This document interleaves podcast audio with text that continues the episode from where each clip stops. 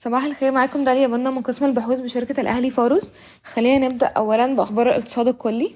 من المقرر أن تحدد وزارة التموين سعر الخبز المدعوم بنهاية مارس المقبل وفقا لخطة الحكومة لزيادة سعر الخبز المدعوم الذي يبلغ حاليا خمس قروش للخبز الواحد مقابل تكلفة إنتاج تتراوح بين ستين لخمسة وستين قرش.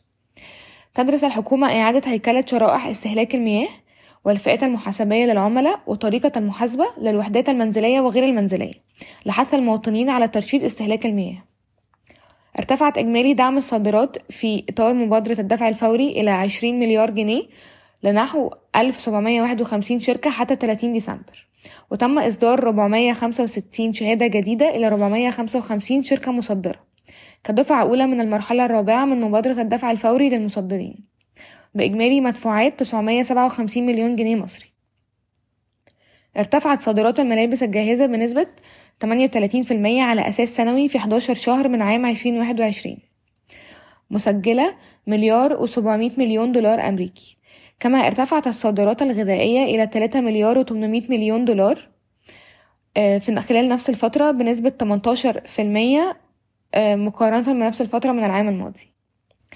قال رئيس التمثيل التجاري إن وزارة التجارة والصناعة تهدف إلى زيادة الصادرات المصرية إلى دول الكوميسا بنسبة 50% أما بالنسبة لأخبار القطاعات بدأت شركات تصنيع المواد الغذائية في إعادة تسعير منتجاتها حيث شهدت أسعار السكر للقطاع الصناعي ارتفاع في الأسعار بلغ 500 جنيه للطن لتصل إلى 10000 جنيه للطن. حيث تنوي بعض الشركات زيادة الأسعار بنسبة طفيفة وتنوي شركات أخرى لتقليل العبوات. أعلنت مستشفيات كليوباترا عن توقيع اتفاقية لإدارة, لإدارة وتشغيل مستشفى سكاي لمدة 27 سنة. الجدير بالذكر أن المستشفى لا تزال تحت الإنشاء ومملوكة لشركات تابعة لهيئة البترول. أكملت شركة Corplease للتأجير التمويلي التابعة ل CI Capital إصدار سندات توريق بقيمة 2 مليار 400 مليون جنيه مصري حيث يأتي الإصدار في أربع شرائح بمواعيد نهائية مختلفة.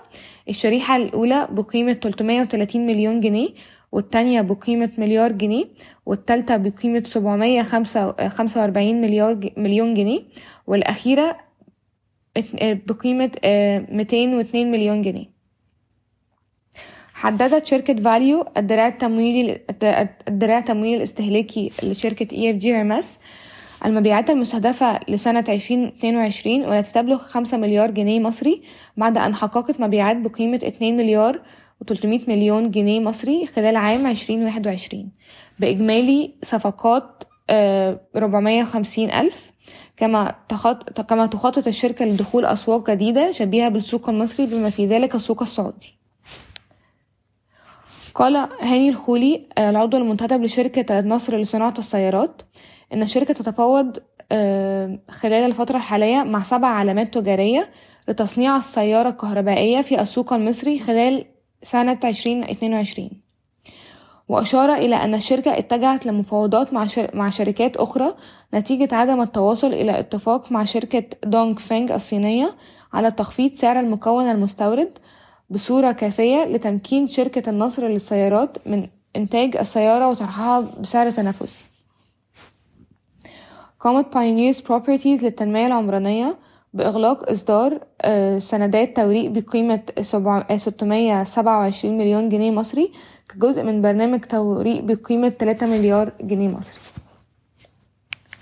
شكرا يومكم سعيد.